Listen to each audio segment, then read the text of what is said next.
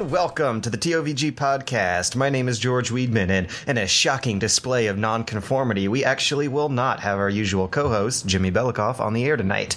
Uh, but we do have me and my good friends Matt Visual, Satchell Like a Bag Drakes, and Jordan underneath. Hey, yeah. How is how is everybody doing on this uh, cold, lonely evening without the usual warmth and friendliness of, of our beloved Jimmy? It's awful. Everybody No, does it's well, fine. think. So lonely. Without Is it, Jimmy. it as cold everywhere else as it is here in New York? It's like nine degrees, I think. It's horrible. Here in Atlanta, it's like 30, which is like Oh, my 9 word. degrees. So, yeah, it's pretty cold. I can't stand it. It's pretty rough, isn't it, Satchell? I'm very jealous of that. I wouldn't know because I don't go outside. Why is go, that so funny? Yeah. Well, you know how, like, sometimes you get that, uh, like, frosty basement condensation out of the vents? It makes everything kind of kind of wet and moist. it's not it's not totally pleasant. Not in the summer. In the summer, yeah. it's boiling hot. I don't know. This is this is the opposite of boiling hot. It got cold in Atlanta starting yesterday, I think. And it's rough. It's rough. They're just trying to keep a brother down. It's it's tough out there, yo.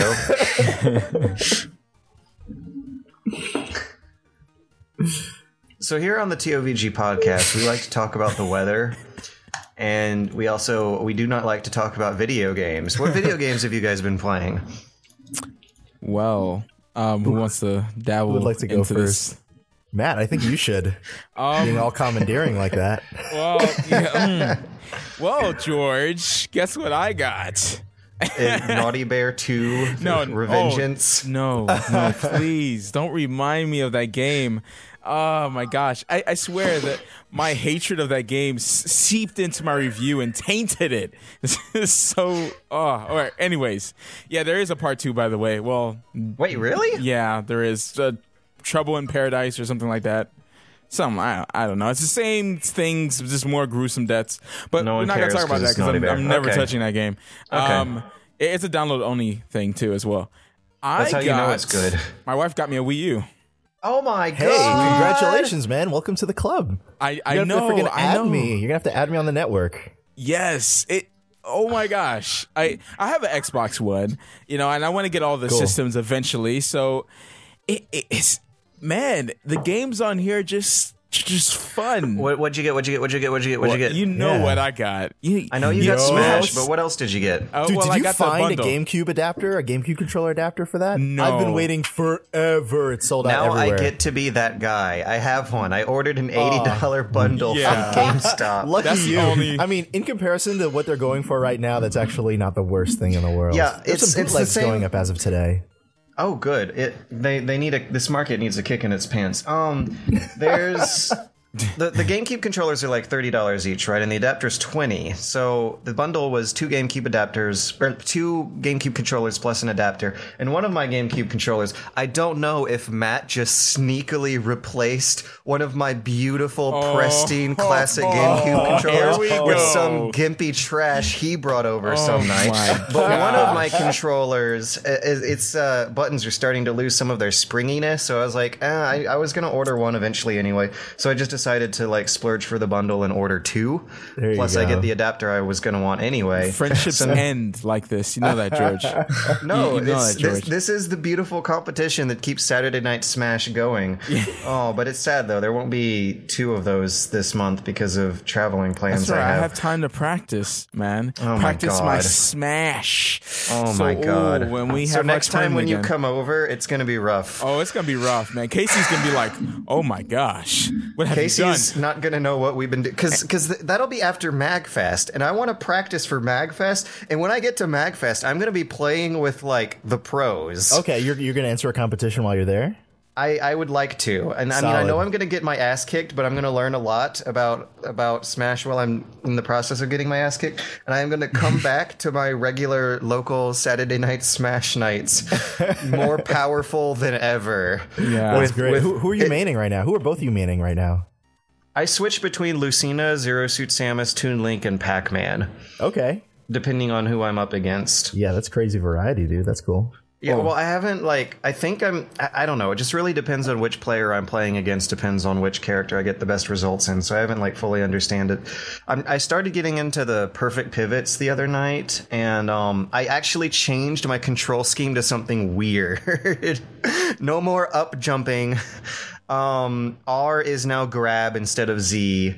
And C, the C stick is now um, regular attacks instead of smash attacks because that's what you can um, cancel perfect pivots with uh, fairly well without having to commit yourself to a longer animation move like a smash attack. So you kind of like flick the stick back and forth to perfect pivot while also leaning towards a certain direction so that you can move while perfect pivoting. And you know, like in wave dashing, the, the thing is you can um, have more control over your movement and you also have a few invincibility frames while you're doing it. And Smash 4, when you're perfect pivoting, that perfect pivoting, the um, input is less complicated, but it's still complicated. Like your fingers are still doing some crazy ass movements when you're um when you're getting into the like the technical high level play move Sure. of, of Smash. I'm falling in love with it by the way. Like I love this It game sounds so like much. it. Yeah, it's great. It's a great game. Like the last time Matt was playing it, like he was he was in the zone. I was in the zone, dude. I, Uh, do, you- do, you, do you guys couch play together often? yeah, That's every a week. bunch of guys come over and we just kind of play for for hours, really, and it's just it's just totally fun. We're like totally in it. Doesn't matter win or lose, except for except for George. George likes What? to win. No, no. I, I, I, I play to have fun and teach you guys how to play. right dude That's there- there's a lot of smack talking. And you know it's like me you know that we have we have a few people who are trying to learn the game so it, it, it keeps competitions up there you know and I don't know. It's it's definitely Well- a learning experience. It makes you better at the game when you have a couple people just to kind of smash at every every once in a while, and it always ends up at these one v one battles. Sometimes Yeah. people come back, and it's That's just what like, oh, that's so what the good. seven to eight player mode is good at because it always like filters down to the last two players who are really good who can still have their one v one while everyone else still has their fun with them on the way there. Definitely. I'm oh, learning. I'm so slowly good. learning the art of staying out of the way. Like when there's a lot going on on screen, I'm starting to realize that contributes greatly to survivability. I'm just surprised that like like an eight player Smash Mash is a clusterfuck, but it is surprisingly less of a clusterfuck than I was actually expecting it to be. Like it makes a lot of sense. Everyone kind of divides themselves either into their own little battles or they like kind of prioritize themselves away from the mayhem in their efforts to like you said stay out of the way of of the mo- biggest danger zones. Ooh, I'm getting excited and you can tell cuz I'm hiccuping. It's not like 3D Mar, Mar well, Super Mario, 3D 3D world. Yeah, It's so it's so complicated. with, with four people. Oh my goodness. It's it's a clusterfuck, and that's what I'm noticing about a lot of these Nintendo local online multiplayer games. Like it is a clusterfuck the way that only Nintendo knows how to make clusterfucks. Yeah. What helps is having a personal vendetta. Then you sort of just hone in on Yeah, the one or two people that you want to kind of take out. I have my own personal things when, when it's even when it's just four people. But there's Matt's definitely not bad either. Oh, no, no. Go ahead. Matt's not bad either. Like that was his. It was his second time playing. Last time I had a bunch of guys over for Smash, and he was he was still like winning every now and then. You know what it is that turns it into a clusterfuck is hmm. just the fact that it's flat. Because I mean, like Yeah, compare like like, flat 3D plane. World with four people to New Super Like Mario Brothers Halo Wii. with four people. Well, even Right. just like a flat platformer, it's like you I c you cannot play New Super Mario Brothers Wii with four people. You just like bounce off it's each other. a clusterfuck. Right. Yeah. But what, what's interesting is like my at least what I found and what uh, what uh, a couple of my friends kind of agreed with with me on was when you first start playing that way, your knee jerk reaction is to just hit everything because there's always something to hit, so you just hit it, and you actually end up dying the most that way. Like it it it, didn't get better until we all sort of like focused on like particular bouts with particular people. But when there's people all around all the time, you just want to like land percentages on people. Yeah, and, and on one on ones, it's like extremely tempting to always just attack in the direction of your enemy. But on one on ones, like there's actually a kind of rock paper shotgun balance at play where shields beat attacks, but grabs beat shields, and attacks beat grabs. You're right. Yeah. And and all of those moves, like you wouldn't expect it because you don't really like commit to any one of them except the grab. I guess the grab is everyone's slowest um output, but it's Yeah. still when you're like locked. like you can tell if if you're like locked in that kind of engagement where you and the enemy are just kind of like rolling across the stage with your shield on, you can just grab them out of it easily. If you're playing like someone Lucina with a faster grab, you can just walk into them in the middle of their roll and grab them out of it, and then um like with the character like Pac-Man, you all of a sudden can make a zone of control with the fire hydrant and his projectiles. It's like a lot of fun and um end up kind of prioritizing shielding and attacking over grabbing with that guy. And I I just uh I, I like it. it got quiet. to answer, to answer your to answer your question, about maining characters. At first, I was maining Ganondorf because I, I just loved Ganondorf ever since he was introduced. I just loved the the attacks of it. It's like a little a slower um, Captain Falcon. But then um, I bought the game and I played him in Super Smash. Well, of course, I played at George's place. I realized he was very slow compared to the other characters and how other characters can kind of beat him if they know what they're doing. And I'm just like, ah, man, heavy characters are just not favored in the Wii U version. I I feel. I've seen some good online Bowser's. Yeah, I actually think seen- Bowser's easier to play as in the new one than he was in Brawl. Because Hmm. I could not beat anyone with him in Brawl, but I can in the new one. I see people bust out uh, Bowser a lot more now, online anyway. Yeah. Um, have you tried playing online yet, Matt? No, I've I've been trying to find my character. I've been messing around with Zero Suit Samus. Um, I mess with her on 3DS a lot, and I just really like the the move set. It has like a lot of my favorite move sets, especially because I like Ganondorf. It kind of has some of that, and then of course that that long grab is always nice. so yeah, and I always like I was I, I want to be able to do the you know, get up on the stage play. You ever seen the pro players how they like, you know, they kind of work around just trying to get back on the stage without getting hit off again, and it's just amazing to watch. And so I, I kind of want to work on that. And man, um, having that long grab is always really cool to see. Let's see. Um, I'm looking at the tier list now. Sheik is actually number one right now. It used to be Diddy Yeah. Kong for a while, but I think people are finally figuring out a lot of the the deeper, darker tricks of this game. Yeah, I've been getting wrecked by Sheik. Like people just doing crazy things that I just haven't seen. I have no idea how they're doing it. Yeah. I can't believe Link is so high on this list. Like my whole life, no Is one has really? ever wanted to play Link. I've- yeah, he's I've- higher than weird. Toon I've Link, been- and I've always had better luck with Toon Link. I've been maining Link since the beginning. I, Me too, I- I and really and enjoy no, everyone laughed at me, but now now I'm gonna get to laugh at them. I, I, I feel like I'm gonna be that guy that's like plays like that heavy character like King Dedede or, or Ganondorf and just like win a tournament with like a heavy character. With I've all these unfavored matches. I've Like, seen yeah, some some did mad it. DVDs online as well. Yeah.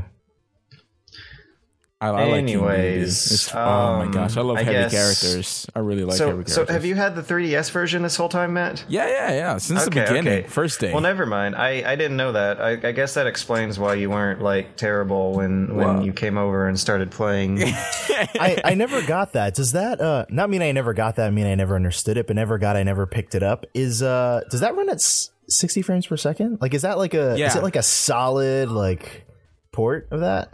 It, it is a pretty solid port. Yeah, That's cool. it- and it runs in sixty, which is you know it's like weird for like a little a little console like this to, to run in sixty. But yeah, it runs in sixty, and um, it, it- it's pretty solid.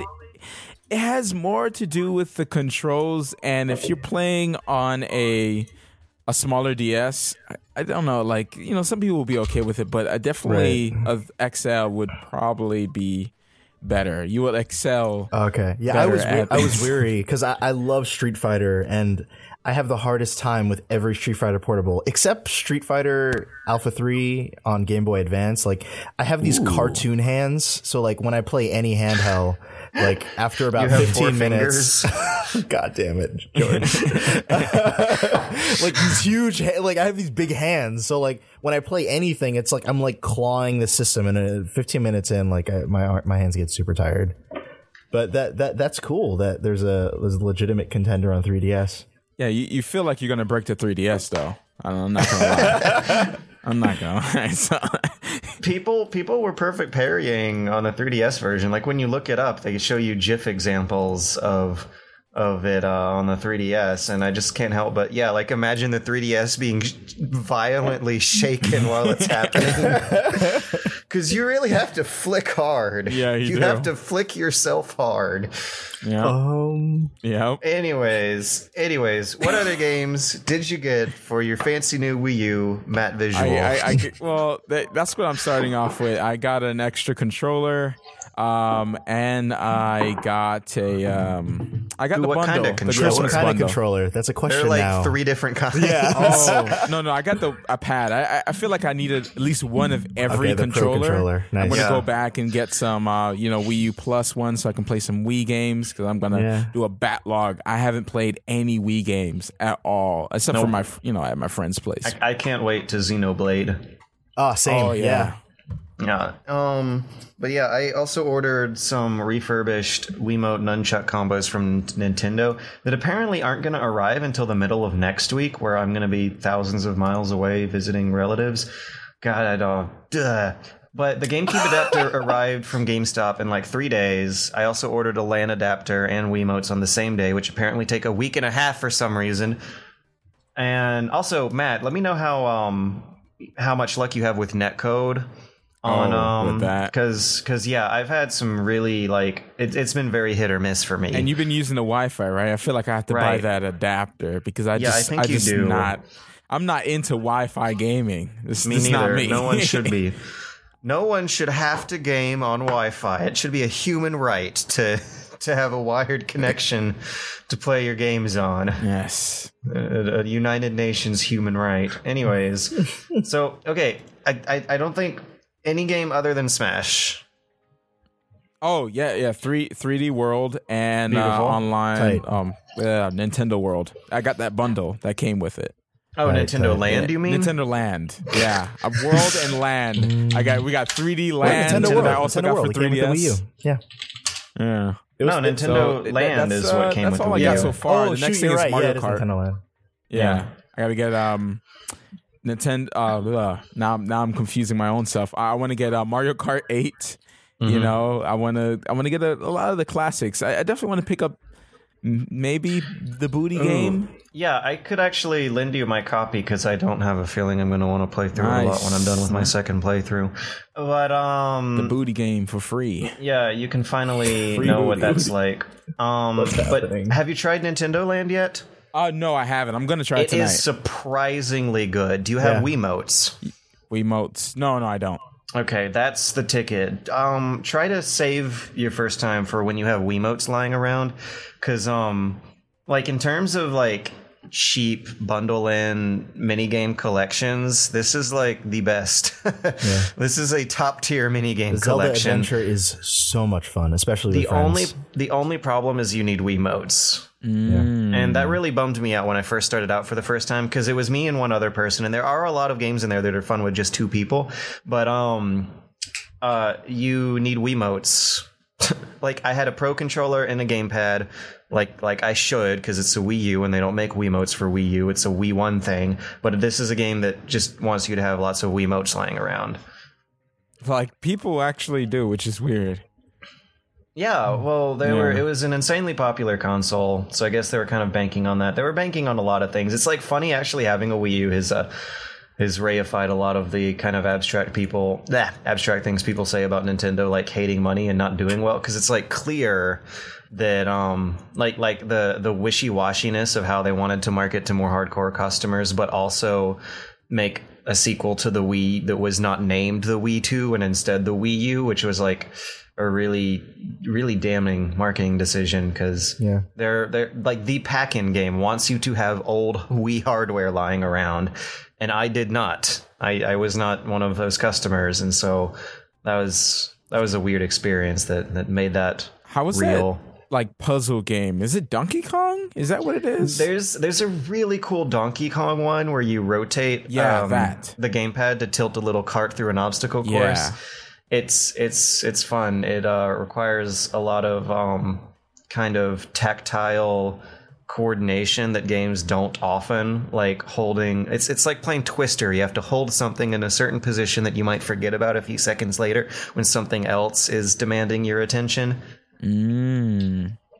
There's a insanely fun Luigi's Mansion one that's a lot of fun with four people where the person who has the gamepad plays as a ghost who has to sneak up on and spook uh, the other players who are walking around on the main screen with uh, Oh, their wow. Wiimote controllers. So much fun. Mm-hmm. And the F Zero one is insanely fun. You steer your car with the uh, motion tracking and the gamepad. And unlike every other game that has tried to do steering with, with motion controls, it actually works for some reason in this one. Animal And- Crossing is also great. Let's see. I'm trying to remember how that one works. It's That's the the, one where candy you're ball collecting collecting? the candy. Yeah. Yeah, yeah. You're you're gonna have a lot of fun with it. Nintendo Land is is surprisingly good quality. So it's better than um, the Wii Sports that they had for the Wii back in the day. Oh, I think so. Yeah. I, I, I enjoyed bowling with a friend. My, my friend was like, "Yo, you gotta come over, man. We gotta play some Wii bowling." I'm like, "All right, all right." Like like it's not only a proof of concept, it's also like kind of fun. Like instead of I guess showing that the motion controls can activate a thing on the screen, you actually are being given layers of extra controls and extra gameplay functions that a lot of real Wii U games don't actually do that often. I would recommend downloading the demo for ZombiU to see what that's like, to see what a game built too. from the ground up specifically for the Wii U is like cuz not a lot of games, it's really sad. Not a lot of games play like that. And it's an experience you can only get on this console. and I really like the gamepad. Like I said over your house, I I did Mm-hmm. Just I just let me know though in a few weeks. After a few hours you might notice your uh it, it, your hands cramp up with it. At least mine do. I don't know if that means I have cartoon hands or not. I haven't had that problem with literally any other controller. But uh I, Just do go with the back to the gamepad. '80s and all the Bugs Bunny cartoons, and they're like flapping all over the place. That's Yeah, my hands are about. actually presented in Technicolor. Um, Oh wow. So so we're stepping up there. Do you have like giant puffy gloves that you can't take off? right. Yes, Yes, that's exactly. Four fingered giant puffy Yes. white gloves. They're actually a Oh my part of my body. There are extra nerves in there. Wow, man.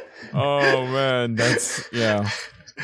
I imagine that makes things awfully interesting for Miss Satchell Drakes. Oh my god. anyway. Moving on. Jordan, what have you been playing? Oh, um, a lot of horror games, like for the past month. Is this a bit or is this for real? no, no, for real. um, so like, my channel's been dead for a while, and this month I've been like trying to make a huge effort to make a comeback video, um, so that I can like consistently stay back. But the comeback video obviously takes more than a week of work. Um, and originally that comeback video was going to be Five Nights at Freddy's, which I had scrapped previously already. So it turned into this giant video covering like the first game and the sequel. Um, but now it's just evolved into this like giant, giant video that pretty much covers every horror game I missed last year.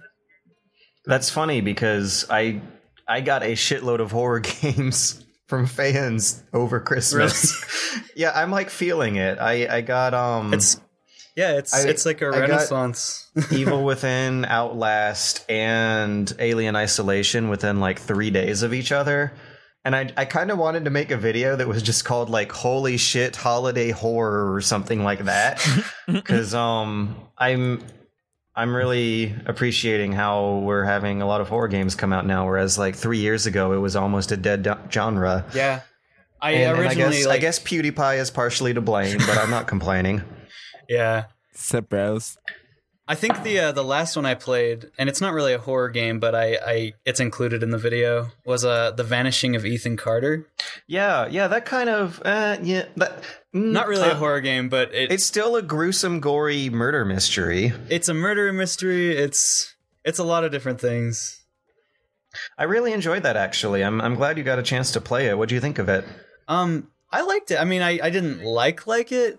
it I, this might sound weird, but I actually I think I actually liked Among the Sleep more than the Vanishing of Ethan Carter. I haven't done that one. It's kind I of like on the it. same level, except Ethan Carter is more polished. But I don't know. And that's that's what's what is was amazing me about Ethan Carter. Like it was some next gen shit. Oh, it was like photorealistic.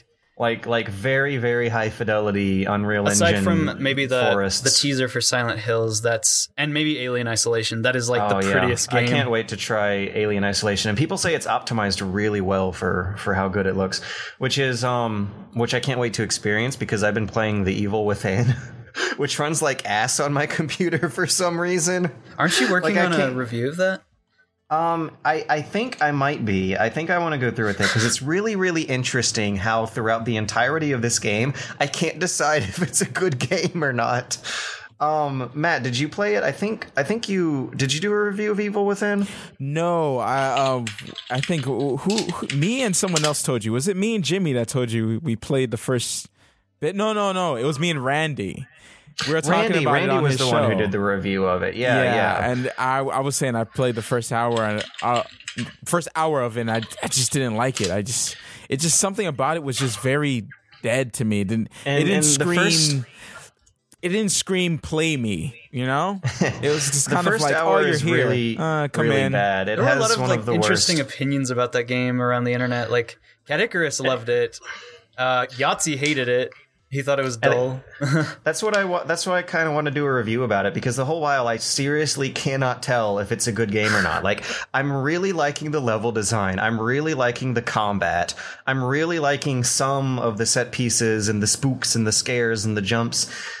And and I also just um kind of I, I want to like it, but the the interface that you share with your character, uh, like the default analog sensitivity they have set up for you, is like so incredibly slow. You cannot aim or look at anything in time, and and it desperately needs a camera reset button. Thankfully, I have not been having to play it on the um like two by twenty three or whatever cinematic aspect ratio that no other pieces of media use. That for some reason they wanted to in this game because in the PC version, you can turn that off and also up the frame rate to 60. But for some reason, it performs like ass on my computer when I have the frame rate set to 60. And when I set it to 30, like I do get a lower average frame rate, but I also get a higher minimum frame rate.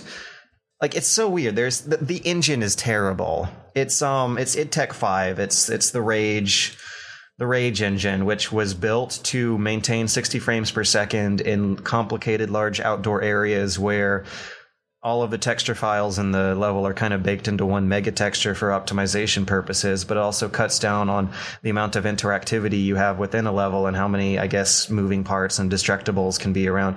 And it's the kind of engine that would be really great for a driving game or a sandbox game, but it keeps getting used for these extremely tight corridor rich genres like first person shooters and, and now in this case a horror game. Like granted the camera is a bit farther away from these textures than it um than in those other games because that was a big problem you had in Wolfenstein and Rage was things looked great from a distance but awful up close, which is funny because since it's a first person perspective, your face is always in front of something.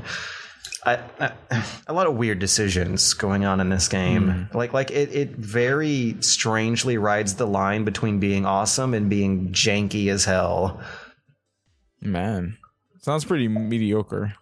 Ish. I don't know, but it's but it's so fun. Like, uh, has anyone else in here played it? It's kind No, of the sorry. one uh, big horror game that I didn't include in the video, Yeah. and I, I formally apologize for that in the video. It wasn't reviewed very highly, and and I can kind of sort of see why. well, even so, But it was like one of the biggest horror games to come out that year. Yeah, it, it seems like it's some cutting edge, high tech thing, but it's like a nostalgic throwback to a 10 year old Resident Evil 4 game, which is like funny because Resident Evil 4 is 10 years old now. And, um, like this is what 10 years of progress looks like. I mean, I get that it's a throwback, but they also clearly put a lot of money into the technology and marketing of it. So, ah, I don't. Know. It's such a weird example of of 2014 in gaming. I um really like the combat. Like I freaking love every chance I get to to shoot some zombie bad guys in this game. It takes 3 headshots to down one of them at the default level of the pistol that they set you out with. And you can only hold I think 10 bullets total which means you are only at any given time guaranteed to kill three enemies when your usual mob of them has at least four of them coming after you. So just like in Resident Evil 4, the combat is less about survival and killing bad guys than it is about um, conserving ammo and like killing them in creative, unpredictable ways. Like every map is full of tricks and traps that you can lead them into, and your arsenal has a lot of um, kind of indirect or complicated combat functions. Like you have flash grenades you can slap onto a crossbow, and timed explosives and grenades more than you do just straight up bullets that you shoot them with. So I I love it. I love how a lot of the levels are very very circularly designed. They loop around a central perimeter that you can chase these zombies into traps around as you go around. And I just have found it very hard to keep going though because the story and the aesthetics are so mediocre that they don't evoke, I guess, as much campy schlocky fun as the combat might. Hmm. Yeah. I don't know. Like, Yeah. I kind of wanted to try it out later on this year, but then again, I recommend it actually, Really? which feels weird to say. Yeah, because um, I, I don't like. As a big fan of Resident Evil Four, I guess it's kind of interesting to see like Mikami try to do it again. that's the only how, reason I um, really want to play it is because people keep comparing it to four.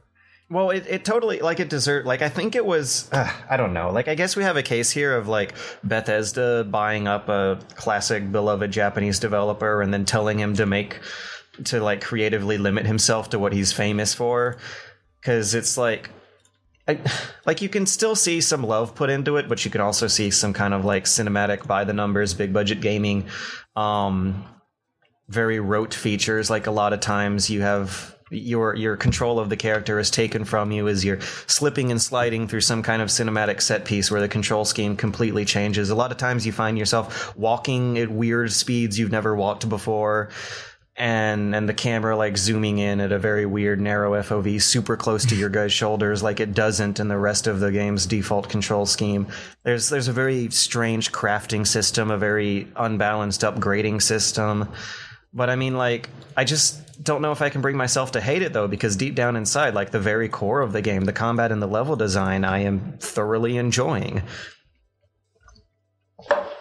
Yeah, there were. It's it's interesting because everyone like f- from the beginning of 2014, everyone thought that would be the biggest horror game. You know? Oh, And I was really looking forward to it. I sent two review requests that I did not get. we got a lot of stuff though. I mean, like there were a bunch of uh, uh what are they called? Um, basically pre-release alpha horror games that came out last year that are pretty freaking golden, and I wanted to cover them, but I don't like doing uh games that aren't finished, so. Early access stuff. early access, Yeah, I it's, think of it's a quandary. I was watching your video on that the other day. I don't know why I never saw that. That was a good video. Thanks. I, I don't like the shirt I was wearing in it though, but I don't like a lot of things about my videos, but that's okay. That's the one thing you Um, noticed. Have you tried the forest? That's another one I didn't really play, but I know Oh. I know a lot about it. Um, Yeah, I watched uh, two best friends playthrough of it, and it looked way, way more interesting than the Steam page made it look.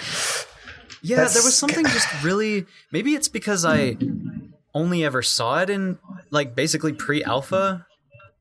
I don't Yeah, know if it's so did finished I. now, but Yeah. I just don't get Not that yet. interested. It, it, it, from from what I gather on the Steam page, like the impression I got was something that looked a whole lot like other survival games that are going to forever be in early access. That kind of procedurally generate a weird looking, surreal looking, um, kind of geometry for for very rote by the numbers survival gameplay. But um, from what I saw of, of the two best friends playthrough, it looked like the movement and combat system was actually a whole lot more tighter than than I guess I was able to tell from still screenshots. Like it, it almost looked like condemned, kind of like in terms of how like fast and solid your your moves were were hitting this stuff in front of you. Yeah. Um, Satchell, what have you been up to? Hey, um, lately I've been. So you mean like with games or like everything? Or, I, I don't just what do you, what do you want to talk about, man? All right, cool. Well, on the games front, I've been playing a lot of Monument Valley. Ooh, yeah, that won a lot of rewards. I didn't know anything about it until it won a lot of rewards either. Yeah, I, I. It is. It's a, It's great. I I saw it on the App Store a while back, and I had sort of been holding on to it, and um, I finally got a chance to get around and playing it. It's okay. So I wouldn't compare it. I wouldn't compare it to anything. It's it's it's very difficult to. Um, but uh, in a very similar dance of mechanics to Fez, you're you're essentially still rotating planes and manipulating an eerie kind of labyrinthian perspective of your landscape to progress. So you guys have probably seen screenshots. It's beautiful, right? They they both share they both share an intriguing character in how puzzles are presented to the player. Um, but rather than it being sort of like a platformer like Fez might be, uh, its puzzles present near perfect information as the player uh, always has a bird's eye view of their level, uh, which at first glance always seems impossible to solve, right? So um, you definitely kind of throw it into a puzzle game um, it, because it, it kind of falls into the. It's done in the style of uh, MC Escher, like the father of tessellations, right? So you see a lot of things that aren't as they are at face value, and it's it's not until you start tinkering and experimenting uh, that opportunities to progress are sort of revealed, like doors or switches and things like that. It's it's a game that encourages curiosity and leaves like all the tool tips and stuff at home. Like there's none of that. It just kind of leaves you on your own to figure things out. And for me, it, I've really been enjoying it because doing something that like that or at least building something like that requires such an impressive grasp of uh, game design and end user prediction like predicting what they might do and what they might not do that uh, like a user experience guy like myself That's a doozy. uh, I would dream to have an ability like that when I'm like building an app or something like that to be able to just figure out. So I couldn't imagine Yeah. just what the user testing was like for like the only software like this, guaranteed way to know is like extensive like like that was what valve was really good at was was like parsing the data of lots and lots and lots of play testing Definitely. So that that's what I've been playing. It's been a lot of fun. Um, as far as other things, I've been rewatching Parks and Recreation. Um, I don't. They've been getting a lot of press because uh, I think the I think they're on their last season or whatever. Um, but uh, I, I started watching, never finished it. I, I've been enjoying that a great deal. The writing is so good.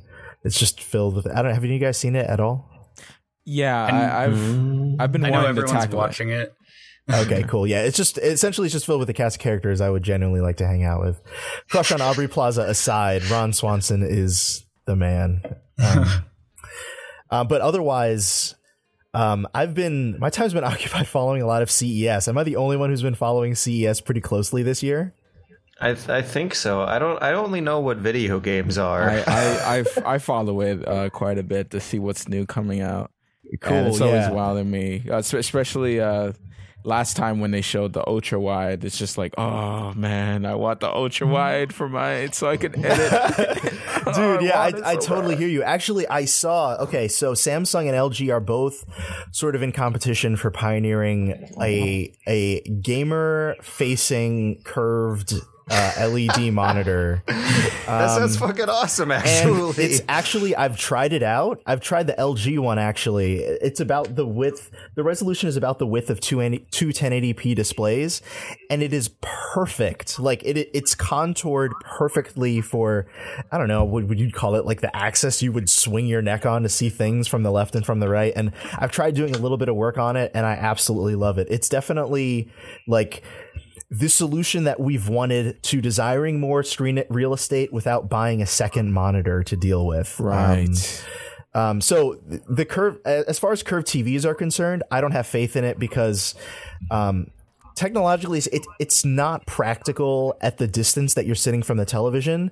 If anything, you're just getting an aberrated image when you sit like you have to sit like in this sweet spot distance from the TV to really like reap the benefits of a curved display. But when you're right in front of it, similar to the ratio where when you're sitting in an IMAX theater, it's a lot better. Um, and of course, there's been a bunch of other like announcements. This has sort of been like the year of. Is it all right that I'm going on this tangent like this? no it's totally all right, cool all i'm totally it cool. Yeah. Um. th- so th- this year has essentially been coined as the year of the gadget. Like gadgets are back. Like all these things that you thought were miscellaneous that kind of help you with your everyday life.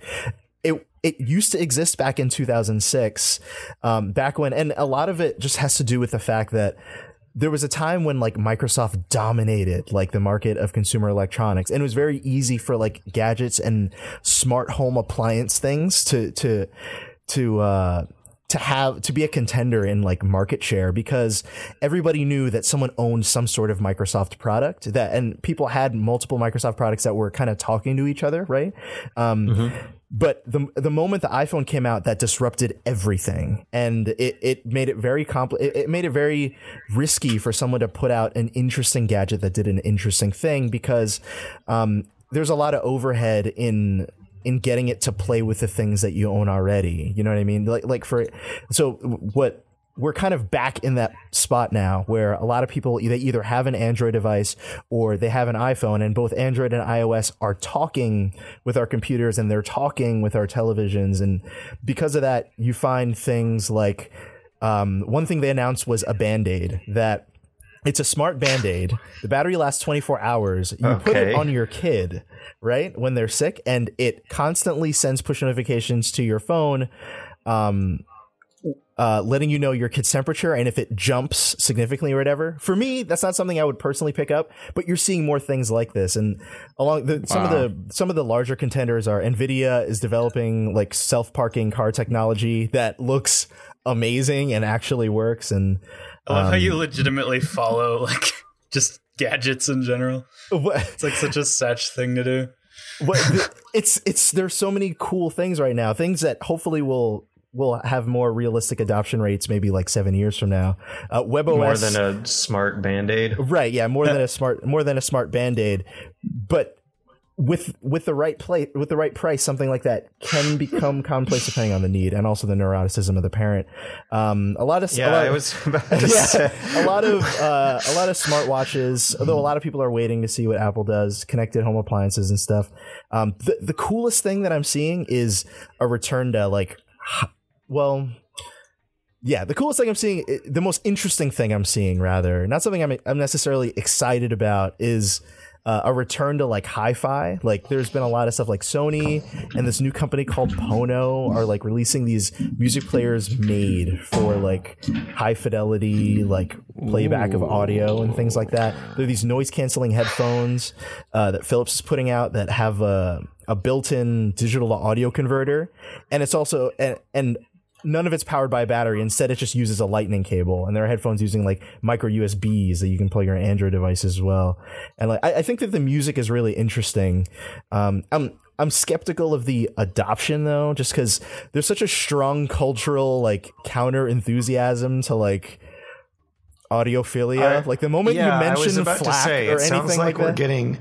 It sounds like we're getting into that really, really subjective, hard to quantify audiophile type right? uh, Right. material. and but what I guess what I'm enjoying is that there's a strong argument being made because I always I, I guess I always personally found it ironic that oftentimes the same com- the same community that's willing to dig a grave and die on the hill of refresh rates and frame rates like completely pulls out the Joe the plumber excuse "Eh, what I have is good enough like I just need these Turtle Beach headphones Right. like they completely shun audio and having really good sound and just using the DAC Turtle that comes on their motherboard which Intel does not care about at all Because you can actually like measure the amount of frames with numbers and math. Yeah, there's a community stuff. of people that are saying that people who are enthusiastic about frames per rate are just as crazy, and that the placebo is just as applicable with 60 frames per second, which you and I know aren't true, but but there are definitely compelling arguments that corporations feel they need to say, saying that like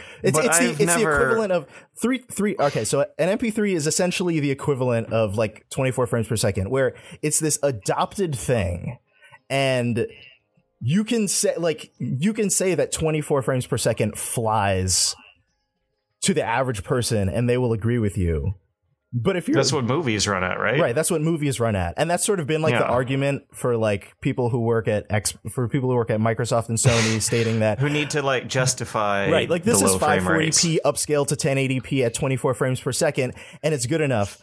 And there's a large major- the majority of people will say, yeah, it is, it's fine, but we know it's not. And in that same regard, there's a community of people that feel the same way about audio, and I think that it's worth a shot. And I think that bringing this kind of stuff to the front for people to A/B for themselves, like making it accessible to a point where they can A/B in a more commonplace setting, is helpful. They can still ultimately decide. It's not a matter of evangelism and beating people over the head, and you're less of a person because you don't appreciate this fidelity of audio. But it's nice that it's there. And I guess that's sort of been what's interesting. I, I I've been liking this year. A lot of things have been coming back, and and I definitely think audio is one of them. Like I, a lot of people have noticed that you know their turtle beaches that they spend so much money on aren't as good anymore. Like when they, you know, when they they meet an audiophile and they put on something that's just like a hundred dollars, like so much cheaper than what they have on, right? Because I was one of those guys, and Right. then I put on the headphones and I'm like, oh, oh my god. What That's is what this? This is way better like. than my surround sound headset, you know. And it, it's it, it comes back. It's the same thing with uh, flight sticks. You know, like no one cared about flight sticks. As soon as uh, Star Citizen and um, um, Elite Dangerous came out, oh my gosh, flight sticks were sold out on Amazon in the I'm UK actually and looking US. forward to that. I'm I am looking forward to the resurgence of of simulator peripherals with the uh, with the the release of consumer level VR headsets. They- that's yeah. I, I think that's going to be cool. They didn't know Yeah. that they wanted it. Now they It is. want it.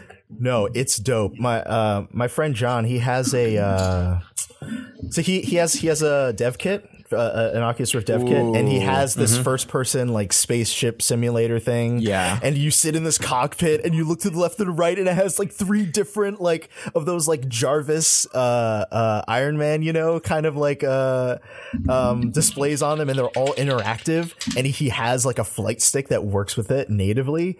Oh, my, gosh, I died. Like just just like lifting off and like flying around space. I couldn't like I couldn't process it. I tried. was- I tried it, was at amazing. PAX. I tried. I tried a, a, a indie game at PAX, and it was a it was a flight simulator, and I was fighting on on this. It wasn't a HOTAS, but it was a it was control stick, um, a game 360 gamepad, and I was like, wow. This is it. Be, I was instant, instantly a believer. Just like I was, just, wow, this is great.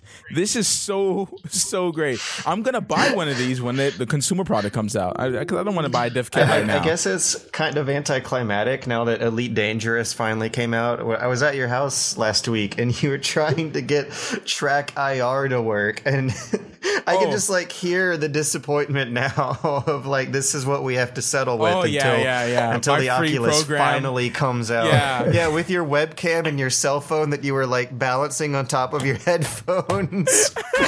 so so basically there's there's multiple ways for you to um, Yeah. get head So, tracking in a game There's and one of them a were lot like of cool um, stuff in the yeah in in the open source. So it, you know you could balance an old phone on your head and it can use the you know the, the driver systems to you know kind of balance everything out. Or you can use your webcam if it's a really good quality um, um, webcam and you could you know turn the exposure a little and and it, you'll be able to get like a nice decent uh smooth head tracking through that.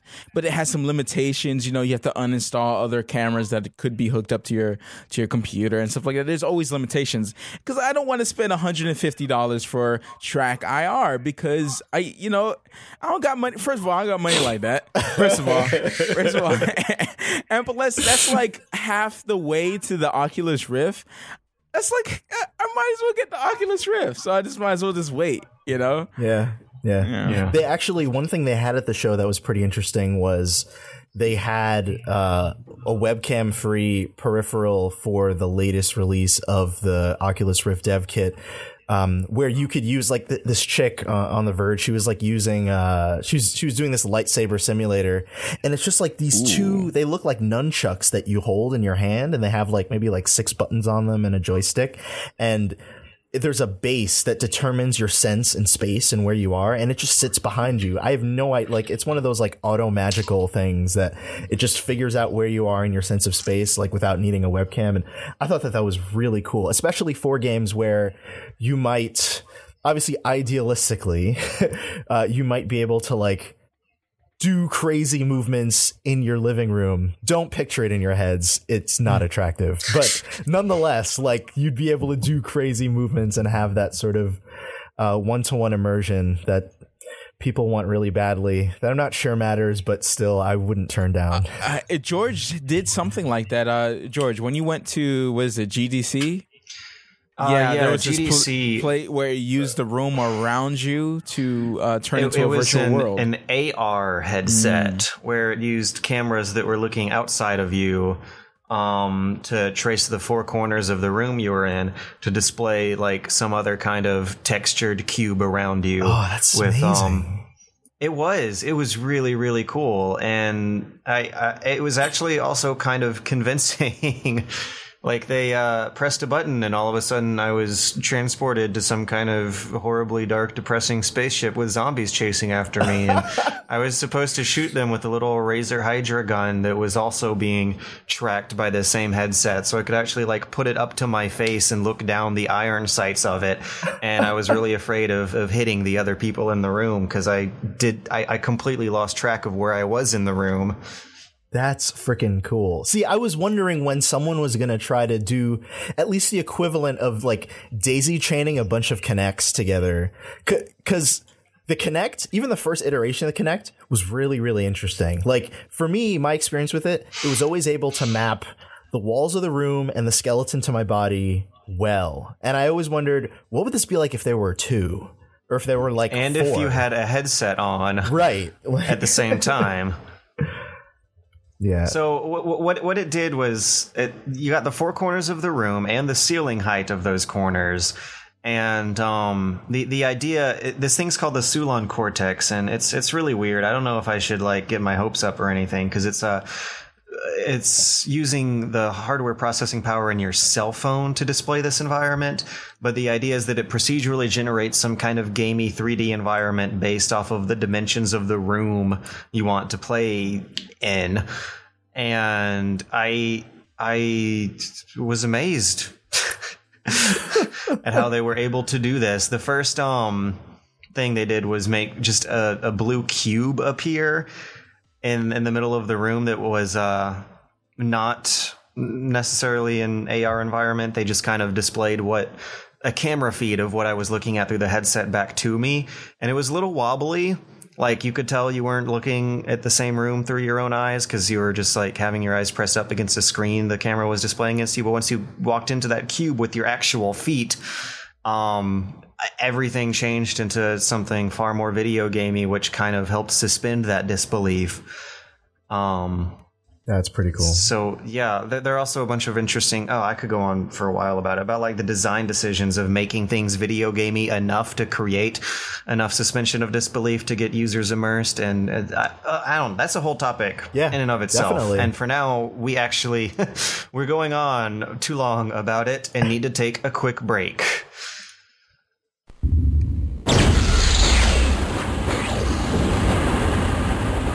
Enter the unique world of virtual gameplay with Nintendo Virtual Boy.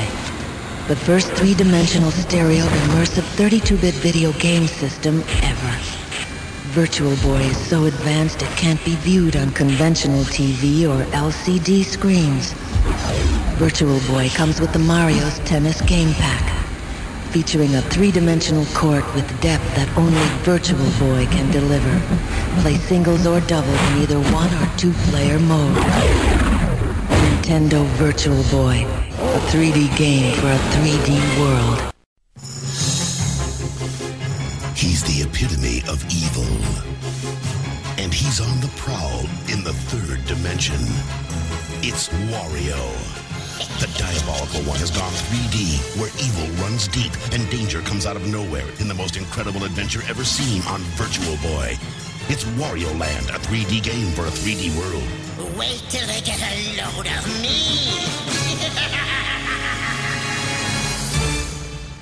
Hello and welcome back to the TOVG podcast. My name is George Weidman, and uh, actually, as we start getting into news here, there's a story that Satchell Drakes is particularly excited about. Yeah, so- or I guess interested in at the least. very much interested, even though there isn't too much to wrap our brains around in excitement, the idea is uh, is compelling enough. So on the topic, it's an announcement. yeah, it's definitely it's an announcement um, on the topic of Oculus Rift and just how amazing VR is. Um, recently, um, the peeps at Oculus have essentially announced that there's going to be an Oculus-made control system, and it's going to be shown quote sometime soon.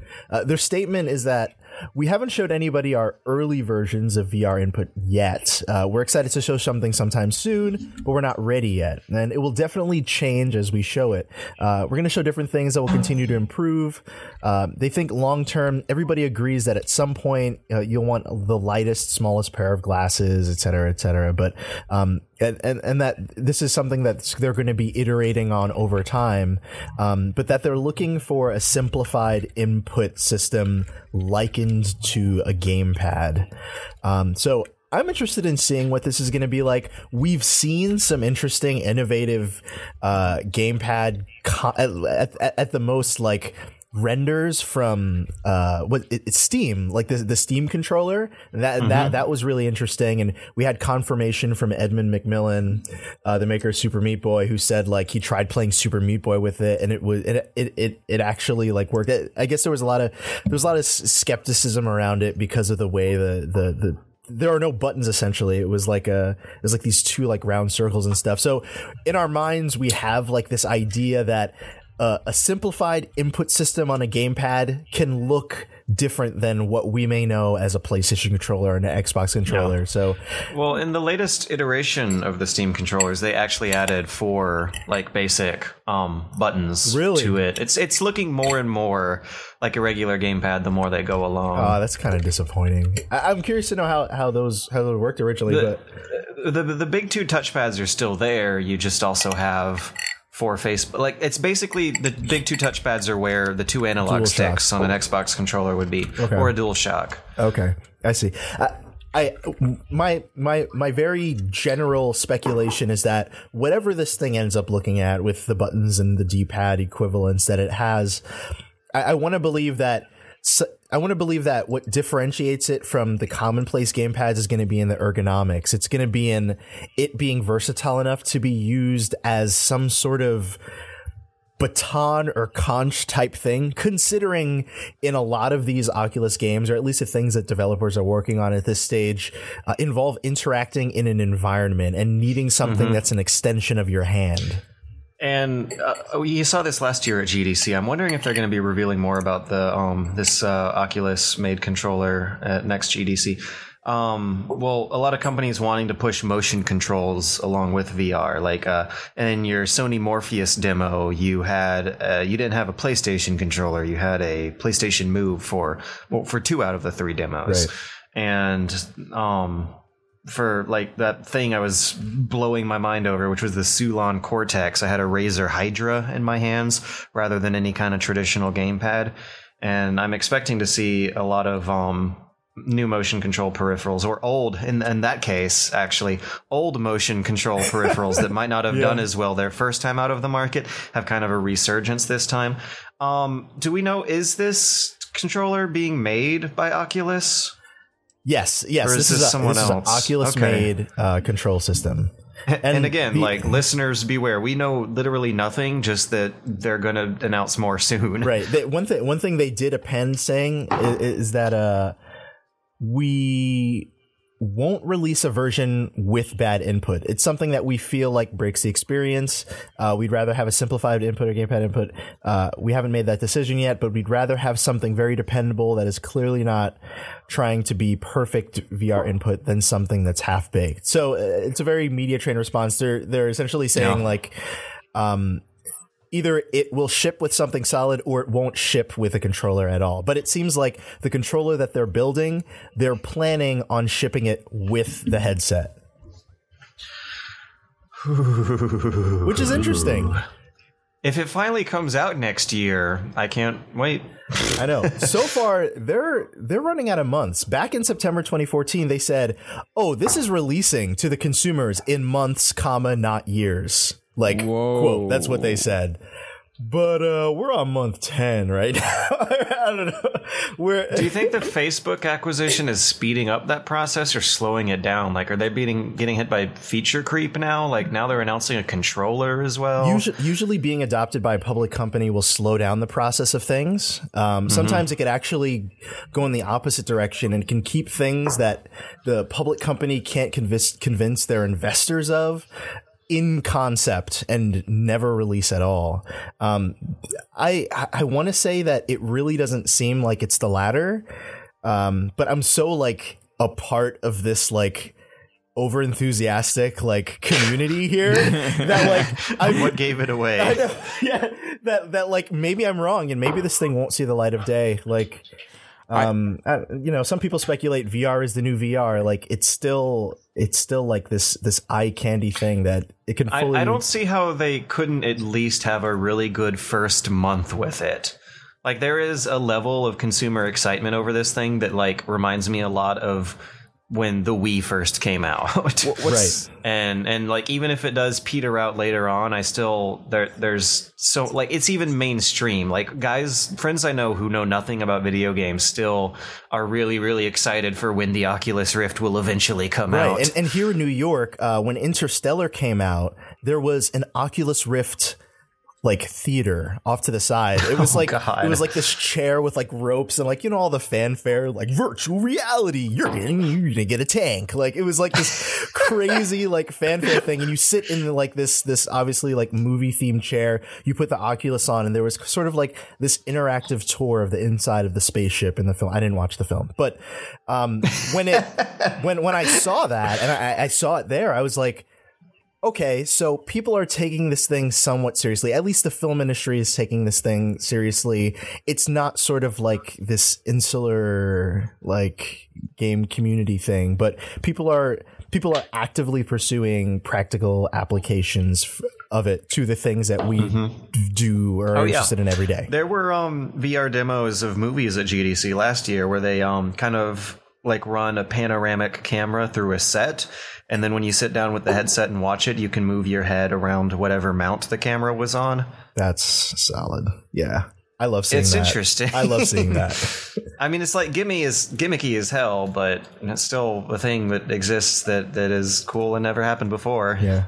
I'm a little bit scared about the price, um, especially with adding controllers and extra stuff with it. I, I'm a little scared it's going to get too out of reach for for most people. Well, I mean, for like that good first month, you at least have flight simulators to play on the sticks you already have.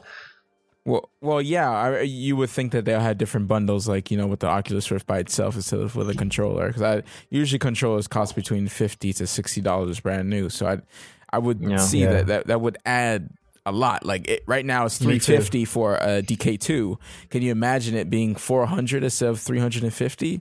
You know, that's like a deal breaker for some people. Oh my gosh, that's like over a PS4. Why would the consumer version be Yeah, more it, would, it would be less. They would they would have to subsidize. Uh, Yeah. I think a really long time ago, like oh god, the the Oculus Rift hype has been around for so long at this point. But I think a really long time ago they were tossing around three hundred I'm fine dollars, with that. which is still like high end, but also doable.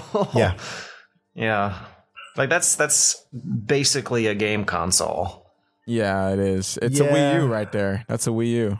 Yeah, you know, people, Wii U, people you may have not to get view it in another the same terms. They may say, "Oh, it's three hundred for permanent single player experiences," or I, I don't know. I don't know. I, I, don't it's, know. it's hard for me to like when we when we think about what's expensive and inexpensive. There, there's no global metric for that because I wouldn't group purchasing my computer with purchasing a car, right? So there's sort of like different things. And when I think about my purchase of an Oculus Rift, I don't necessarily group it with a console in a kind of way. I, I don't know. Maybe I'd group it with a monitor. It's really hard for me to decide where I would put because it. because I mean, isn't that what it is? It's, It's just a monitor, a monitor, that yeah. you smack your face up close to. Yeah, like like when Facebook first uh, acquired uh, Oculus, people were like, "Oh yeah, there's gonna be ads and everything." And friends are like, "No, y'all, it's it's a monitor. It- it's They a can't- monitor. There's no software. Like, Wow. yeah, the software is actually open source, so so anyone can can have their way with it. yeah." An ad will Um, pop up for Facebook. Yeah. No, an ad's not gonna pop up It- for it seems Facebook. so like weird. It's just that- Why would that- they do that- that? It's That BuzzFeed journalism, though. So that's it. it's it's it's because because Facebook wants a piece in the pie of something they think will do very well. I guess. Anyways, before like God, I think I said it before the break. Like VR talk could go on forever and ever. You know, some other thing that's cool happening these days that's a news topic is the, the awesome The games segue. done quick. I'm, I'm sorry. Is that your Yeah, I'm- I'm just- I don't even know anymore. I just trying to segue out of something I deep down inside don't want to say. I am segueing out of necessity, and that's what it sounds like when that happens. that's great. awesome games done quick. Have you guys been been watching some of these speedruns? Yes, sir. I watch it every every year. Very very high level, intense gameplay for for a good cause. Did you guys see the Tetris Grandmaster run? I did No. not see that. Please tell me about it. Okay. Okay, you don't have to watch the whole thing. I, I, I tweeted about it a while ago. Like an hour and 10 minutes into the video is when it starts to get interesting. Well, I mean, like, it's interesting. Well, I guess for most normal people, it's interesting watching uh, people play Tetris where, where they're able to drop the blocks really fast. But I, on the other, that's how I play Tetris normally. but, anyways. There's a moment in this Tetris Grandmaster run where um, the the guy who's playing hits some kind of um, s- score or skill or level ceiling where a credits roll is triggered. There is an end to this mode. It's not limitless marathon Tetris. There is a credits roll and an end to the game, but during the credits roll, the blocks that are falling are invisible you can only see like the splashdown particle effect of them hitting the stack. And since he's also like playing the higher level grandmaster stuff, like the blocks are dropping instantly. So he has like four frames to decide which column he wants the next block to be in, and he doesn't know which block is falling besides the box at the top of the screen that says which block is falling next. So he basically like has to memorize the placement in his head of where, when, and how, and what every single block he has dropped has been, and like just work with. Just, just like play Tetris out of sheer memory. Like it's it since the stack is invisible, it was almost like he was playing it with his eyes closed. Like he had very little information to go by and was still able to to last and survive under these conditions for like a solid minute or so. And it was it was amazing. I think the the first comment underneath it said this reminds me of Daigo's SF3 Oh, comeback. dude, Yeah. yeah. Jeez. Yeah. Like like just just a incredible display of of Prowess kinetic precision, mastery of a system. I just yeah. love the crowd. They just go nuts. They're just like, Yeah. oh my gosh. Yeah, yeah, yeah. We're thing all on the same page, and you're at your computer, like, yeah, they get it. Oh my god. Yeah. Oh my gosh. It's it's kind of surprising how how much more muted the crowd has been for this year's um awesome games done quick. Like they implemented some new rules. They are rules very sedated. Yeah, it's like a. Yeah. I don't know. It's They- like an NPR implemented- podcast this year. they implemented some new rules about keeping the oh speedrunners focused because they didn't want them distracted by the audience. Because last year you had a few famous examples of that happening. Like that guy on the couch who kept like telling really awkward jokes about Tomba. And and so this year they want little to no interaction between the speedrunners, the commenters, and the crowd. So everyone just kind of sees this like amazing display of guys playing invisible Tetris with their eyes closed, and you hear it's golf. golf class. yeah. it is golf. Anyways, I also really enjoyed the Shovel Knight run, which had a live Q and A by the developer. The Shovel Knight guys are really, really great. fun. They always have a great sense of humor. They're always ready to like pick each other apart and make fun of one another. Um, and and also uh, that was one of the games that I was surprised to see. It's not totally broken yet. Like most of the tricks they were using, they passed it in an hour. It wasn't any like insane Ocarina of Time 18 minute speed run where they were able to glitch from the very beginning of the game to the very end of the game. It was mostly about just running through levels very, very, uh, very, very elegantly on one time on the first try and and still like beating. I, I was just like surprised to see at least one of these games look like something I might be able to do with practice. Right. like a few days earlier, there was an Ocarina of Time 18 minute speed run. Did you guys see that? J- uh, Jimmy was actually talking about it last week. He was watching it happening while we were podcasting, and it looked like absolutely insane. Like it had a lot to do about hitting the void of a blue hell underneath the level at a perfect angle to teleport yourself into some other wildly different part of the game at the very last moment. Like he was playing on a on, on the Chinese version of the game. Oh my God. Because it's uh because because there's um it's faster to scroll through The the, text like the amount of right? space 'Cause the character yeah yeah word. the amount of space that the characters take up is less than in the other versions That's amazing. Ah, see, The everyone fact should that people way, know yeah. this just yeah. That's awesome. At at first, I wondered why everyone would speedrun Super Mario. I love watching speedruns of Super Mario 64. It's a small obsession. And, and and people always pick the Japanese version, but now I'm wondering why no one picks the Chinese version because it would go even faster. I don't know. That that stuff is really cool. It- it's cool finding out just how deep some of these like communities get into um, Yeah. get into completing their games. I, I had I weirdly enjoyed the Star Wars Jedi Knight Dark Forces 2 speed run because it reminded me of how much how how liberal that game was about verticality, which is something people make a big deal about nowadays. Like with uh like Titanfall, a lot of the hype behind Titanfall and Far Cry 4 talked about how vertical these levels were, and and it was incredible to see a game from 1997 with like the most blockiest primitive graphics have stacks and ramps of stuff just like extending way far in the sky that the speedrunner was was like ramping in and off of up and down it was fun Oh, Satch, I keep forgetting to ask you. Um, sorry to get totally off topic, but um, back. have you ever played a Super Mario 64 ROM hack? A ROM hack. I feel like you are would are you enjoy referring like those. like I've I've played a little bit of Kaizo Mario 64. It's impossible. Okay, so you've seen them at least. yeah. I well, I'm like one of those people who grew up playing ROM hacks and making them, and like making Mario fan games and stuff. Like that was my childhood. Um, but I never knew you could edit Mario 64 until ah, just like a couple years ago. I started seeing them, and I was like, dude, I want to play a Mario 64 ROM hack.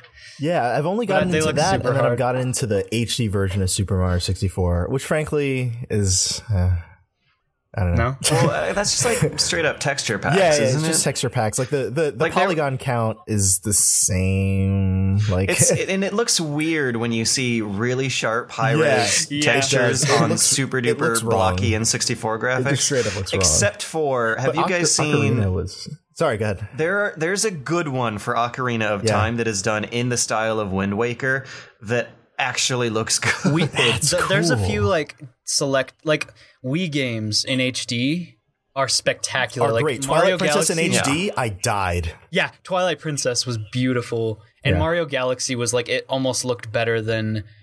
uh What was I going to compare it to? I don't know. It looked fant- It looked like a Wii U game.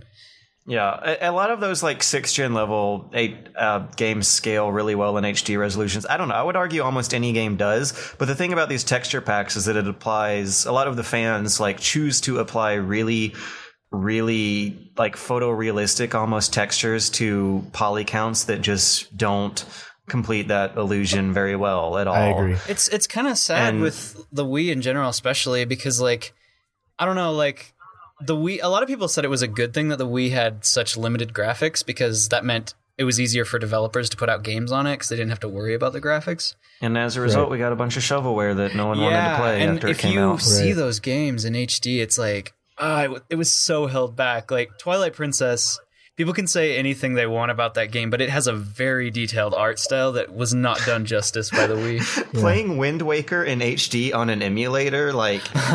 Looks looks arguably preferentially better, depending on your personal preference, than the actual HD Really? remake. Really? I didn't know that. Yeah, because a lot of it was vector drawn. Like, Oh, that's right. um, Yeah, yeah, that's right. That's right. That's like like this. The colors have stayed really sharp. That's the true. corners have stayed really sharp after you after you blow Yeah, it up right. because a lot of the effects are not actual um like flat textures getting blown up into HD. They're still Yeah. I- vector drawn. I guess the one thing that the Wii U version has at face value over that is they added a they did that Wii U thing with the blooms. Like they add a whole bunch of blooms to everything. Like the lights just reflect everything. Nintendo Land has lots of bloom. Yeah.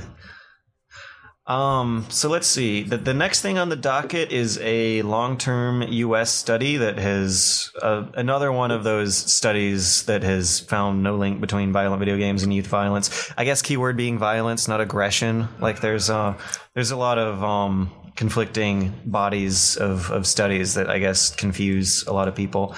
This was reported on by The Independent in the UK. It was a long term Stetson University that uh, looked at movie violence from 1920 to 2005. Um, correlated the amount of violence in movies over all of those years and saw that throughout the mid 20th century, there was a correlation between the amount of movie violence and homicidal rates. But in the beginning and the end of the 20th century, that trend was reversed and they also had a second part of the study looking at video game violence. And i guess the the one bullet point i have here says second study reveals a correlation between video consumption video game violence consumption and a decline in youth violence which i, I guess would line up with their end of the 20th century uh, look at movie violence because that's how that lines up. I guess from the, the late 70s and onwards was the only real time video game video games have been around and like a, a lot of what these studies kind of reinforce is that uh like the media narrative around blaming violent video games oftentimes i guess kind of folds into a big problem you have with with media in general and that they um over report violence to the point where people think the world is getting more violent as it gets less violent Right. because like like the spikes and falls between like actual real crime more have a greater correlation with with whatever state the economy is in than than how schlocky everyone's entertainment is getting. Whenever major news media attacks video games, whenever there's like a school shooting or something, I've just always thought it was silly because, if anything, they're more of a release than anything. Like, it's pretty obvious that they don't. I, I would I would take a step further in saying that it's always difficult for me to have these, and ra- to be honest, rarely does it really happen in everyday life. But it's very difficult for me to have conversations like these because it requires such a great level of condescension. Because because it, it- arguments like that are they're they're textbook straw man arguments that that ride off of the premise that a medium of conveyance can be equated with a small handful of titles that That's are within true. it and to pin Yeah. to, to pin a particular genre of admittedly hyper violent games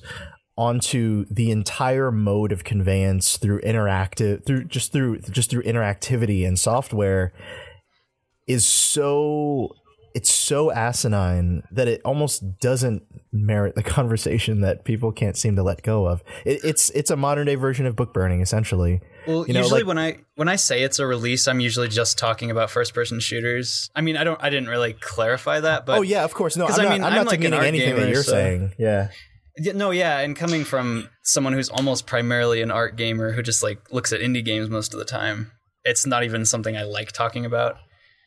But Right. yeah, Yeah. Well, totally like, I guess I agree. It's one, it's, one of those things that brings up like that weird conversation with the mom every time. You know, like I was showing her the new place, and all of a sudden I have this gigantic. She sees this gigantic uh, um, GameStop, GTA yeah, 5 GTA Five poster thing. GameStop cardboard Yeah, cutout. that I won when I was picking up a game from GameStop, and she was like, "Is that Grand Theft Auto?"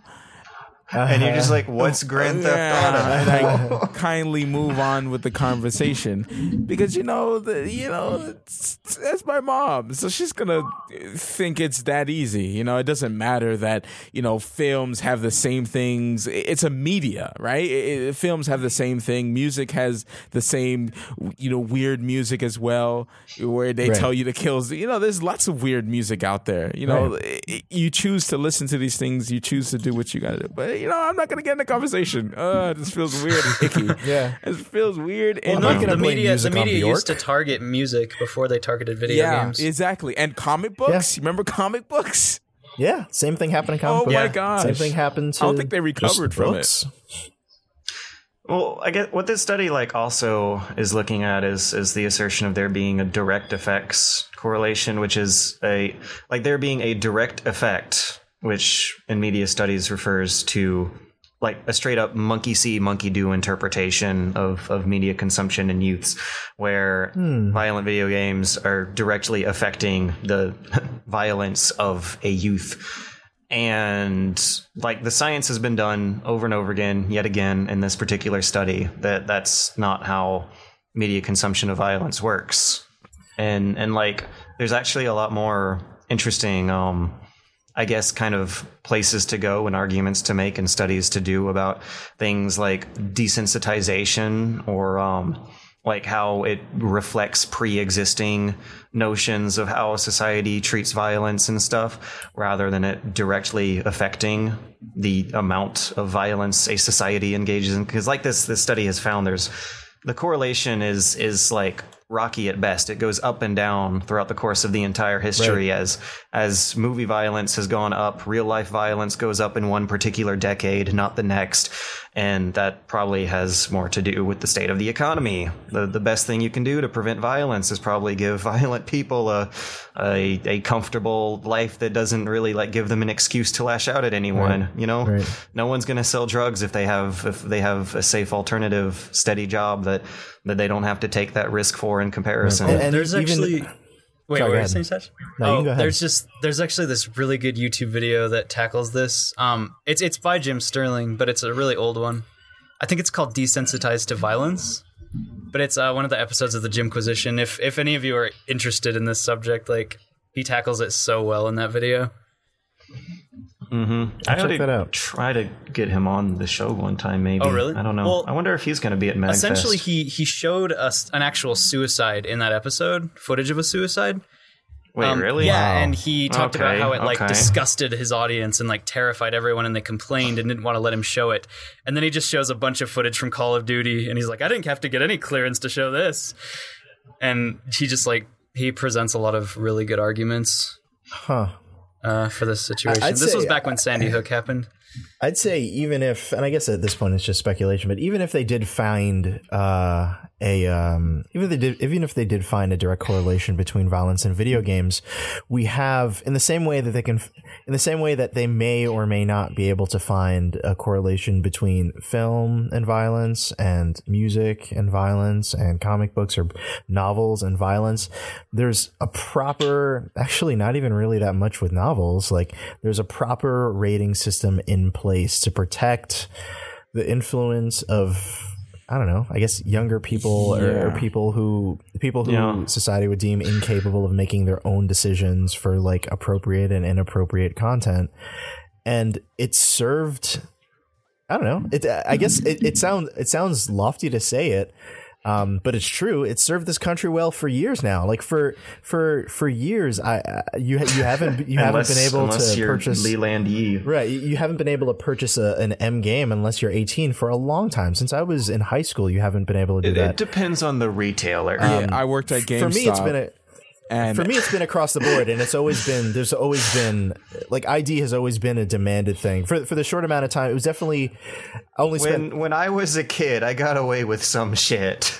Uh, well, I guess. Uh, well, that there nothing can be nothing can be said about that. I mean, I guess that's the equivalent of I don't know, like and then someone you have the s- moms. s- You have the yeah, moms like as well. get- They- getting they friendly with the store it. clerk at the liquor store, like it, it's one of those But, things. but that- it's still there. the, regu- the regulation like- is still there, and that's what's And in, in the USA, I think the ESRB rating system has like, as you said, worked as intended for like a good two decades now. Exactly. And and like compare that to Australia, where the rating system is is mandated by the government itself and not the industry. And like they didn't have an equivalent of an M rating until like two years ago. And this is why, in the end of my 2014 recap, like despite things happening, like um GTA 4 or 5 being taken out of shelves in Australian Target, like I still said, despite that, that the video game market is freer than it has ever been. Because like compared to two years ago, if you wanted to buy Grand Theft Auto in Australia, you would have to import it. Nowadays, if you want to buy Grand Theft Auto in Australia, like g- granted, you can't buy it at Target, but you can buy it at literally any other store. Yeah. yeah.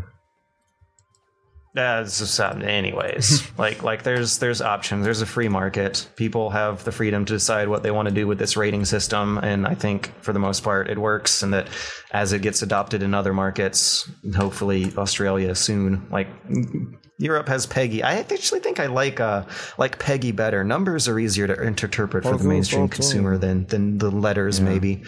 I know, and and it's uh it's fun What are hearing. the, what are the increments? um, I've only heard 12 and 18. I, I don't know what the others. I'm going to look them up now. Uh, you got 3, 7, 12, 16, and 18. Oh, yeah. See, they have a difference between 16 and 18. This is what a lot That's of developers complain about is the difference between a hard M and a soft M. Like the difference between like Saints Row and Silent Hill. Like one of them is very I like that. Yeah. Like like Halo, for example, is a game that seems very strange to have an M rating. Right. And so I guess, and in the European market, it would be the 16, because which is like their equivalent no of the blood. soft M. Yeah, Rather, yeah. yeah, yeah, like like like the PG 13 versus PG rating. Like there wasn't a difference between those two until the early 80s. And uh, I guess it kind of helped filmmakers better um, have have a little more freedom to know which market they I don't know. That's like a weird argument in and of itself. Freedom to know which rating to to gear their stuff towards. But I've heard developers actually complain about how there's not a, another something between a T and an M. Anyways. Uh, in elsewhere in the world of game journalism, I know, my favorite I know, I'm segueing like a champ right now. You're usually Uh, on point, Colin dude. Moriarty. I know, but but right now I really have to pee. So so my senses are um out of tune. Do you guys know who Greg Miller is Yeah. at IGN? He does a show called Up at Noon and a lot of other um like live blogs and coverage, video coverage on that site. He is leaving IGN along with Colin Moriarty, Nick Scarpino, um, to make a comedy Mm, sorry, I'm hiccuping because I'm excited.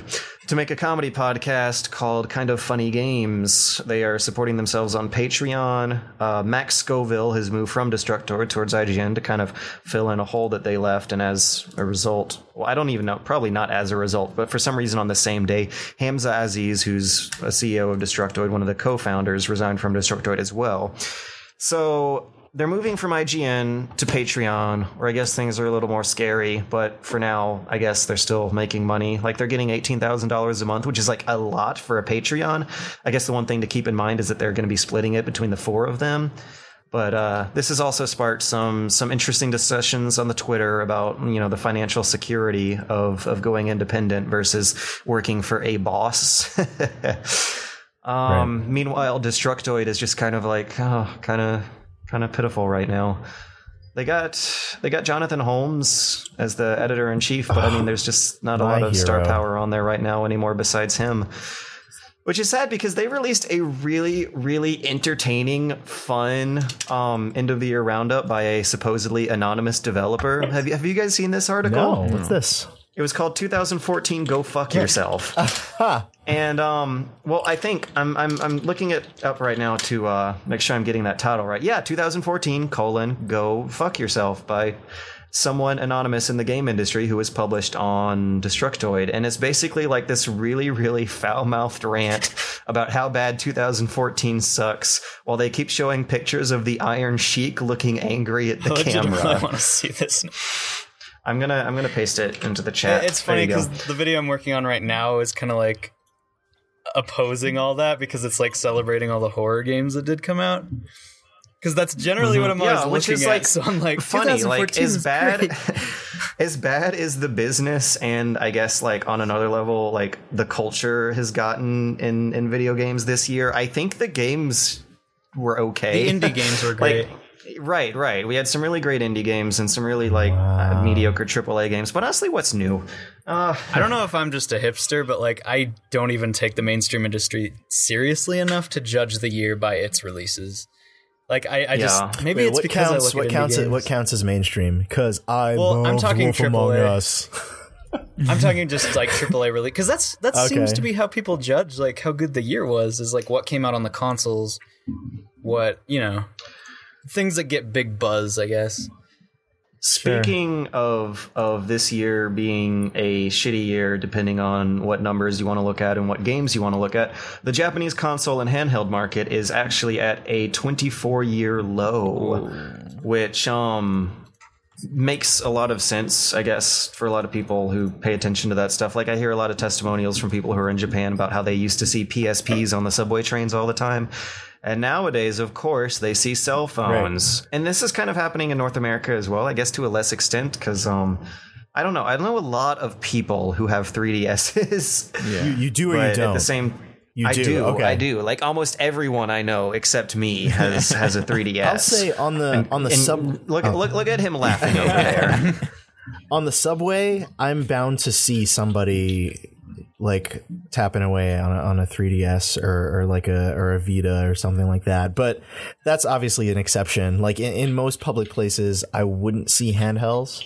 Um, I, I almost wonder if it kind of went in a positive direction where I would rarely see people with video game handhelds like in the wild until smartphones. Now I see people playing a lot more games like on their way to whatever. Yeah. Yeah, but, but but before not necessarily so much. Dude, uh, when I was on the subway, I saw this homeboy came came on the subway, pulled out a controller, attached it to his phone, and started gaming. Oh, That's hell yeah. like- He was So playing brazen. emulators too. He was full on. Yeah. He was full on Yeah, yeah, emulators yeah. and all, playing Super Mario. That's I how was you do it. That's how you do That's it. That's great. Wait, so Atlanta has a subway system. Yeah, yeah, yeah. That's Oh, yeah, awesome. yeah, yeah. Cool. Do, do most people? Yeah. commu- This is whoa, crazy sidebar. No. Do most people? No one commutes usually. No, Atlanta's totally a car city. The subway system, it's kind of a plus sign. So it only goes to like f- four major extremities that follow the the interstates. Okay. And a lot of the people who live like in between those those four points are completely out of Yeah, reach. a lot of people Okay. use them. It just sucks. That's that's basically what it is. Got it. Anyways, the Japanese handheld gaming market is at the lowest it's been since 1992. Um, if you want to combine both software and hardware sales in total, uh, 1992. When did the Game Boy come out? Let's I think it was 89. I- Game Boy man. Anyways, um, I suppose nowadays it's dominated most. 1989. Whoa. Uh, was that Japanese? I don't know. Doesn't matter. Point is, uh, we have numbers now. Yes, it is. The Japanese handheld market, it's not doing super well. It still exists, but not super well. People aren't playing their PSPs or their DSs. They're playing their cell phones. Oh no! At the same time, I'm like, it's still video games. I, I don't. I don't know. Like, I don't feel bad, but I also don't have a handheld, Well, do, so I do the probably statistics shouldn't. compare? I guess you can't really compare Japan to America. Well, percentage wise, you can compare Japan to America, like an all time low, meaning on a ratio. On a ratio, they're still more enthusiastic than Americans, or like Americans are more embracing on a ratio of of gaming handhelds than Japan. I bet all of these numbers, or I guess maybe not all of them, but the general percentage is like far lower in America. I bet there are way more people playing their cell phones, or North America. I bet there are way more people playing their cell phones than than any like legit gaming handheld console, even though they might sell a bunch. Because you got to keep in mind that the North American market is far far larger than the Japanese market. Okay. You- even though like it is kind of indicative of greater worldwide trends to some extent it's still there are just a lot less people to sell games to Sure. in in like japan versus the entire continent of north america Right. That, that's why I say ratio. yeah Whew. um is anyone looking forward to the witcher witcher 3 Yeah, I, I haven't played it in my backlog, but I'm still looking forward to it, just like I was looking forward to part two, but I still haven't played it. Me neither Sorry. and i want to I, but I don't know. yeah No, just Uh, like I laughed because I thought you were gonna be like, "Is anyone looking forward to The Witcher?" And just like total silence. we were all reluctantly looking forward to it. Like Matt was like, "Yeah, I guess I am, but I still got to play number 2." And I'm like in the same exact boat. I mean, it's like going to be a super duper long like 40-hour No, RPG. I got to set time for I that think shit, it'll be a little bit longer than that too. That's the thing. Maybe. it's an investment 40 of hours time. is so long. Time That's a money. work week. exactly. You have to you have to pencil in a budget hit to play a game like this when you're an adult. Um, but anyways, the system requirements for Witcher 3 have been announced very, very early, four months ahead of launch, and they are nothing to laugh at. you are gonna need a GeForce GTX 6600 or a 7870. I barely meet that. I have a 7890. Um, six gigabytes of RAM. A year ago, I didn't have that. Nowadays, I have um 18 or 16. I don't fucking know. It's just more than six. and your CPU is going to have to be a Core i5 2500K at 3.3 gigahertz. And I don't even know if I meet that or not. I have an i7, but it's clocked at 2.8 gigahertz. Man, look at these minimum specs. I know, I know. Those minimum specs They are, are dangerous. Or, And you've seen footage, right? It didn't look like it looked good, but I don't know if it looked can, can the horses good. poop? Because if the horse can't poop, then it's not good. It has to be Metal Gear. I don't know. Gear. I- Um, I don't i7. know. Dang, I, I have that. That that's that's that's like a that's a juicy bit of money right there. To just oh my gosh, I have the requirements. Well, the thing is, but is- that's still a lot. I I mean, I wouldn't call my system expensive, but when I bought it a year ago, it, it was yes, it was up there. I, I hate how much ambiguity there is to having an i7. Like I have an i7, but it's Right. four years old, Yeah. and I, Yeah, i7 I, I it says feels the really least about the processor. I know. It feels really weird seeing some system requirements that just say like Intel i7 or greater, but you also see requirements like this where it's an i5 something or other, which like by the simple numbering scheme you would think would be lower tier than an i7, but it's not. Like there are i5s that are way way faster than my i7. Right, Exactly. How many generations are there? I think there are about five, five generations. We're on the fifth one, right? I don't, I don't there's know. quite there's quite a bit of generations. so uh, I they don't, it's weird that they don't clarify that in this thing. I guess you can I tell by the numbers. think- I have a four seven seventy k, and this is a three seven seventy k. Like like I mean, my 770. i my four year old i7 is an i7 860. The one they're recommending here is an i7 3770. That's almost 3000 more i7s than what I, I have. think that might be a fourth generation. Yeah. So two years ago, tech, maybe. I got it in 2011. And Oh, I okay. have Way had back. really good luck with it actually. A lot of CPU intensive games are running fine on my 4-year-old i7. Whew. Anyways, I'm not looking forward to that. Like I'm like yeah, I'm looking for fine. I want to play video game, but I don't want to I don't want to have it run like ass. Like like The Evil Within is a game that runs like ass for some reason on my computer that feels like it shouldn't.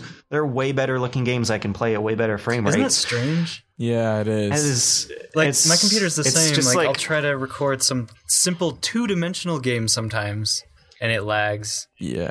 Um, but I can It's- record it's like just a testament. Infinite, and it's like I I was playing Elite. Bioshock Infinite was optimized really was well. playing- that's true. That's true. And I, I've heard it's actually pretty easy to record. But still, like sometimes whenever it's a two-dimensional game, I'm just like, what is wrong with my graphics card? You were saying something? Oh, um I didn't want to interrupt. that. Elite? Oh, the, uh, but, uh, yeah. Um, I was uh, I was playing Elite Dangerous and 60 FPS, all more than 60 FPS, all on ultra, everything, just easy, easy. I've never had that before. Never had that. To be fair, most of what it is rendering is literally empty yeah, space. but it doesn't lag when you go into spaceports or when there's a lot of people around. Nothing like that. No, it like it just doesn't. Um, and spaceports, you're, you're you know, there's a lot of stuff going on compared to some games that don't look as impressive that they lag a little bit, which is a little bit weird because you're in an open world. Like all this is open. It's not. I understand it's just space, but still, it's it's all open. You can go anywhere you want. So Yeah. um, it, there's no instance, should I say? All right. Well, anyways, I hate to cut us off in the middle of a thought. I just really, really, really, really have to go to the bathroom for some reason. that whole Um, bladder thing. yeah, I know. It's it's like the stuff that I eat is not staying in. Anyways, um I will see Oh, all of you guys again next week. Jimmy, cut that. I don't, I don't think the audience would be that upset if you ran I away for like five minutes. Actually, can can I run away for five minutes? I'll be right back. Oh, back. yeah, great. Well, we can hold it down. Guys, what's up? What's going on in your lives? We just Dude, are we legit going to be quiet till he comes back? That would be amazing. No, no, no, no. like, I don't think it would, anyone would care if somebody ran away. Except that we're being silent now. So, uh, are you still uh, you still got that library gig? What are you doing right now? oh, um, wait. Are we? Were you talking to me? Yeah, yeah. Yeah, yeah. Oh, yeah. You worked at a it's library pretty for a while. the- it's pretty much the same. Um, yeah, I'm just like I've been like not sleeping because I'm trying to reboot the channel, and because of that, I don't have much interesting to say other than I've been playing a lot of games lately, Sure, sure. more more so than usual. And I've been watching all of your guys' work because when I make videos, I I keep up with everyone's work. So That's cool, dude. 20, 2015 is the is the year for you to uh, reboot everything. Yeah, I hope so. Because 2014, like, I accomplished a lot in that year, but I made like no videos. I made about 5 Mhm. Um, and I rebooted my channel at the beginning of 2014, and that's when I kind of adopted the whole horror theme. But I hear you. um, so yeah, like I made that intro and stuff, but I didn't really make a lot of games. I mean, videos. I felt like I could have made more as well. 2015. This this year, I'm definitely planning on. I, I don't have New Year's resolutions. This isn't a resolution, but this is definitely by the end of this year.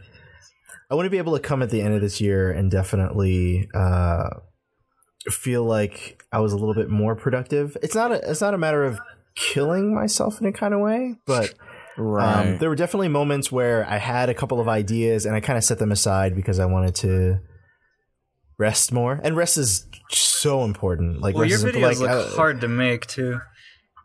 I mean, Um, incredibly hard to make. I imagine it takes a long time to put at least I- one of those like case I- studies together. I, th- I think even with the challenges I set aside, I still sort of took an easier path to getting a lot of things done. And I, I would definitely like to, to push myself a little bit harder with, within reason of just being healthy about working and, and finding time to do other things as well. Let, let real life happen in front of me. right. you know? Right. All right. I Yeah. def 2015 is definitely that. Uh, I'm going hard for 2015 to try to accomplish something. Yeah. And uh, yeah, I could. I, I definitely feel it. I definitely feel you guys on that. It's funny how I kind of like my ambitions are sort of to be unhealthy because that's the only way I ever make videos.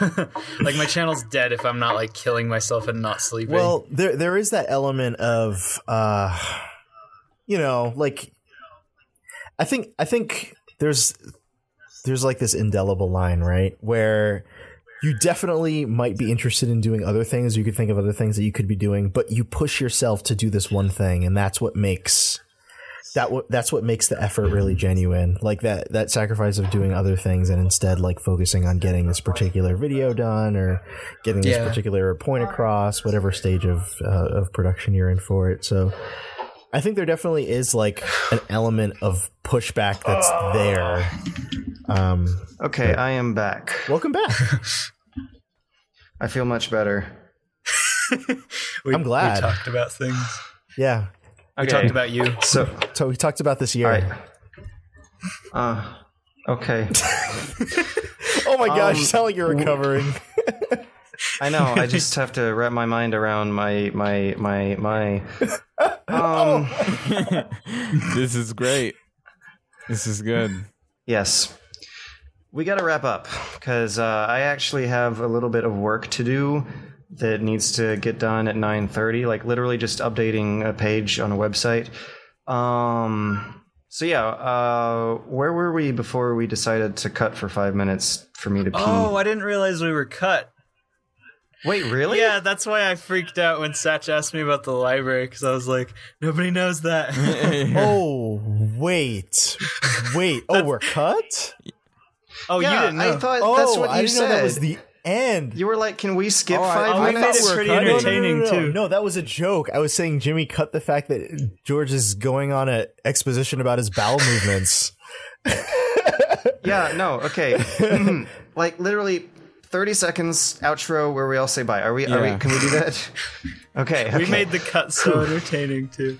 now I know were we? we were I think so the thing on it. Like I think the thing I said I, I wish I I wish I could hear it, but th- there is no time. um okay.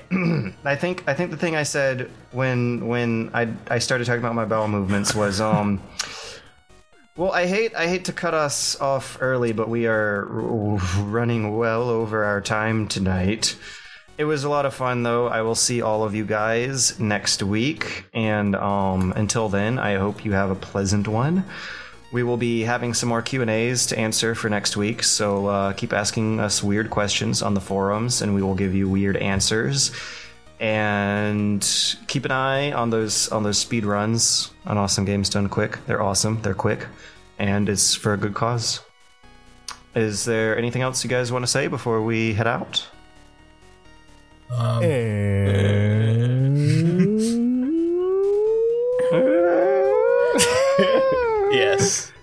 I agree. be good, people. You agree? See ya. Be good. Be good.